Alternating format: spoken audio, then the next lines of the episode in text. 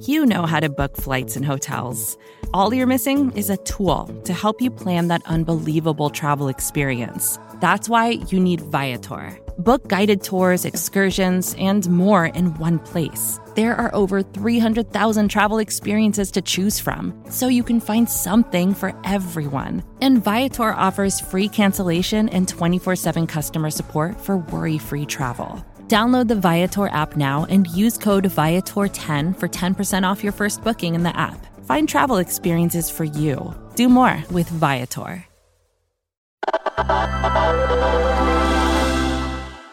It's Recode Daily. I'm Adam Clark Estes. What do you think of when you hear this sound? Or this one?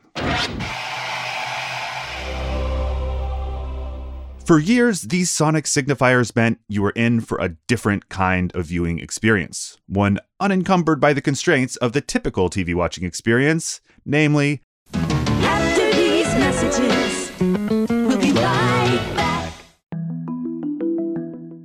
But as the streaming wars heat up, Netflix, HBO, and others are retreating to the tried and true business model of the small screen. No longer will their revenue be entirely based on subscriptions. That's right, ads are making a comeback in the streaming age. Recode senior correspondent Peter Kafka has been covering this story, and he joins us now to tell us more. Hey, Peter. Hey, Adam, how's your TV viewing going these days? It's going great. I've been watching a lot of Netflix, but I have a feeling that might soon change. Uh, are things really so bad for Netflix that they need to backtrack on one of their biggest selling points? Things are are bad. Netflix is a company that's only grown for the last decade, and they expected that that growth might slow or the the rate of growth might be challenged over time. But they are fully in reverse. They lost subscribers last quarter. They say they're going to lose another 2 million this quarter.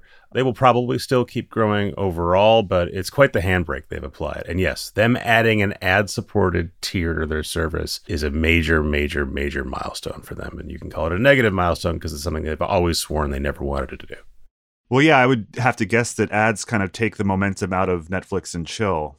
But just to be clear, not everybody is going to start seeing ads on Netflix. It's going to be a tiered system. In my head, I'm thinking about like Spotify and Spotify Premium, where you can listen to music for free and have ads, or you can pay and not have ads.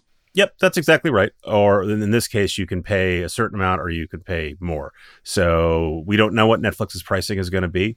They want to make it significant enough that they'll bring in a new set of subscribers that didn't want to pay as much, but they don't want the existing subscribers to switch down. But the short version is take HBO Max, for example. If you want the ad free version, that's $15 a month. And if you want to uh, watch a cheaper version with ads, that's $10 a month. So it's $5 a month. Maybe that's a meaningful amount of money to you. It's it's a third less. Uh, over time, that adds up. And for a certain number of consumers, that's a meaningful difference. What about other streaming services? Are they going to be adding ads too? They were already doing it. And sort of the conventional wisdom for a lot of people on Wall Street and the ad business was this was something Netflix was eventually gonna have to do because it just made so much sense. And Netflix kept saying, no, no, no, where that's not the case. But many other streamers um, either contemplated having ads from the beginning, or in the case of Disney, which launched Disney Plus a couple years ago, specifically as a Netflix challenger, didn't have ads. It said, ah, actually, we're going to have ads as well. The service called HBO Max which is HBO plus some other stuff, now owned by Discovery, launched without ads, but the plan there was always to add ads. And then you've got services like Peacock and Tubi and Pluto that were always designed, and these, not a surprise, these are owned by major TV networks for the most part, um, to carry ads because that's the business those companies already know and support. Well, this still seems like a big leap backwards for the streaming industry. Why are they doing it? Money. Money is the shortest possible answer. We can we can make it longer, but they want money that ads bring. And companies like Netflix, like Disney, that thought consumers would pay them enough that they could forego having ads have decided, you know what? Maybe that's not true, or more, more in a more nuanced version. And let's be clear about this: they're not saying they're going to add ads into the Netflix or Disney Plus that you're already getting now. They're saying they're going to offer a cheaper version of those services that will have ads. And what they would prefer that you not do is go from Netflix without ads and then pay them less and get Netflix with ads. What they're really hoping is there's a world of consumers who aren't willing to pay nine bucks or 15 bucks or whatever Disney Plus or Netflix are charging and say, well, what if we sold it to you for $5 less a month or whatever that number is? Would you pay for it then and put up with ads? That's the bet they're making. And again, we, we, we've seen versions of this. Hulu has had a version of this for a long time. For a long time, they didn't promote the version of Hulu with ads, the sort of discounted version. But now they are, and, and they say they often make more money from the version that has ads than the version that doesn't. All right, so I have the ad supported version of Hulu, which I think comes bundled with my phone plan. Um, so I'm not really paying for it, but I Mhm. also never watch it because I'm so used to the experience of watching Netflix without ads or watching HBO Max without ads. So, what will the TV streaming experience be like once ads are added back to the mix? Will it be different from the typical TV watching experience? Well, if you mean typical TV watching experience, like watching TV in the old days when you're watching live television that you couldn't skip, yeah, it'll look like that. In some ways, it's worse because the infrastructure around serving and selling ads on the internet for streaming video is remarkably bad.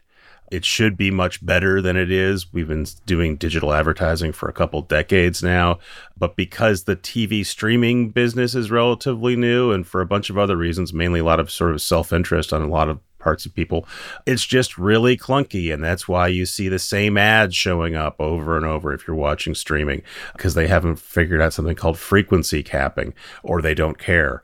It's why the volume is often so much louder on streaming TV ads than the content. This is actually something Congress has stepped in and fixed on regular TV, and they're getting around to fixing it on streaming now, or they're proposing a fix for it now. And, you know, in theory, TV streaming ads should be much more personalized. They should have a better sense of who you are and what you're interested in. But oftentimes they seem much dumber than than regular TV ads. I often get ads served to me in Spanish, and I don't speak Spanish. Uh, and you'd think they would be able to figure that out, but they haven't. And I have to imagine that this could change the way that writers actually write the shows because traditionally TV shows, the writers would write around the ad breaks, and streaming offered TV writers the chance to break away from norms like those. So, do you think we'll see a, a return to that kind of ad break format? I don't think it ever changed that much to begin with. The streaming boom is relatively new in terms of original content. And if you look at sort of what people are, are, are making on streaming, it kind of looks like regular TV with, you know, maybe that's more swearing or different kinds of content.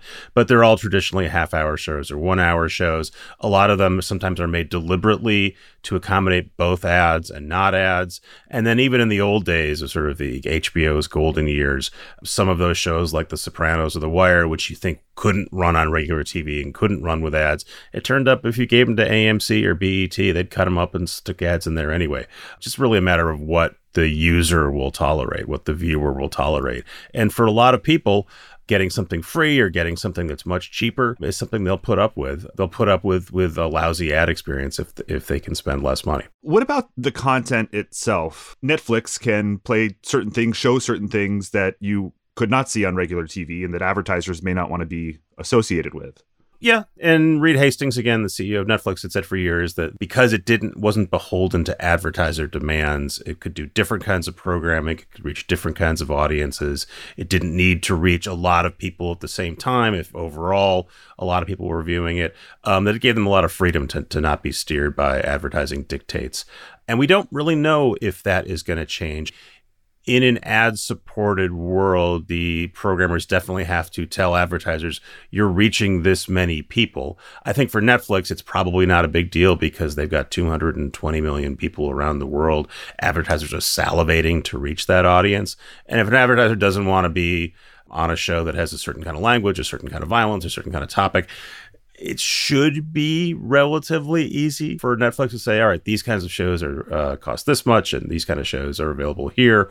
We do know that YouTube and other video advertisers have figured out how to say this stuff is advertiser friendly. This costs a certain amount, and other stuff.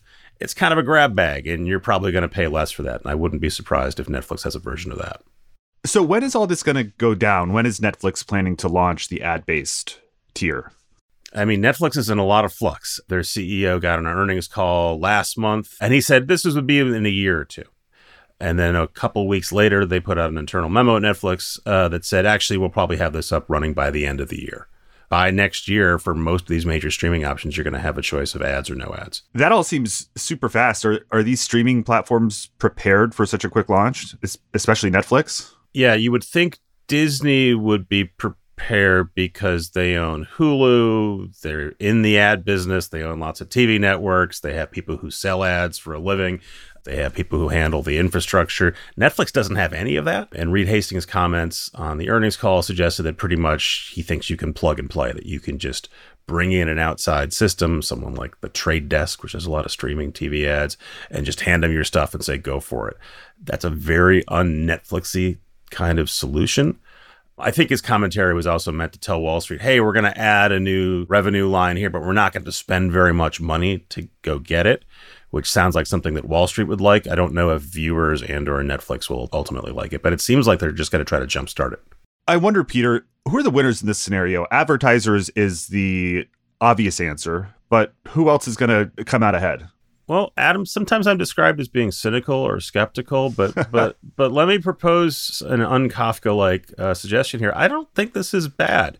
It's taking TV shows and movies that a lot of people like and saying, everyone who wants these things without ads, you can still have them. And if for whatever reason you can't or don't want to spend that same amount of money, we're going to make this stuff available to another swath of the population as well. I don't think it's terrible. I don't want ads in my Netflix, and so I'll pay whatever Netflix is charging me without ads. And if I decide to not subscribe to Netflix, it won't be because um, there's ads or not. It's because I don't like the content.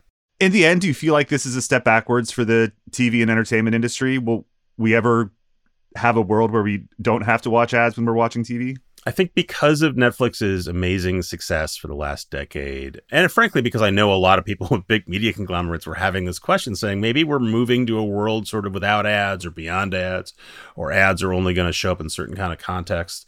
Maybe we were all sort of bamboozled, and it turns out ads are not going away, that we've lived with them for a long time. And lots of people are, are, are perfectly willing to put up with them. So maybe it's not a step backwards. Maybe we were just sort of confused for the last 10 years that, that ads were going away.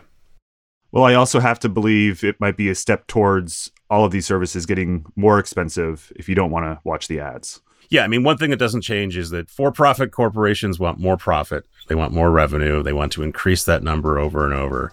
Um, and they will not be satisfied with just making the same amount of money or revenue as they did the year before. And if that means adding ads, that's one way to do it. All right, Peter, thank you. Thank you. Today's episode was produced and engineered by John Ahrens. I'm Adam Clark Estes. Thanks for listening.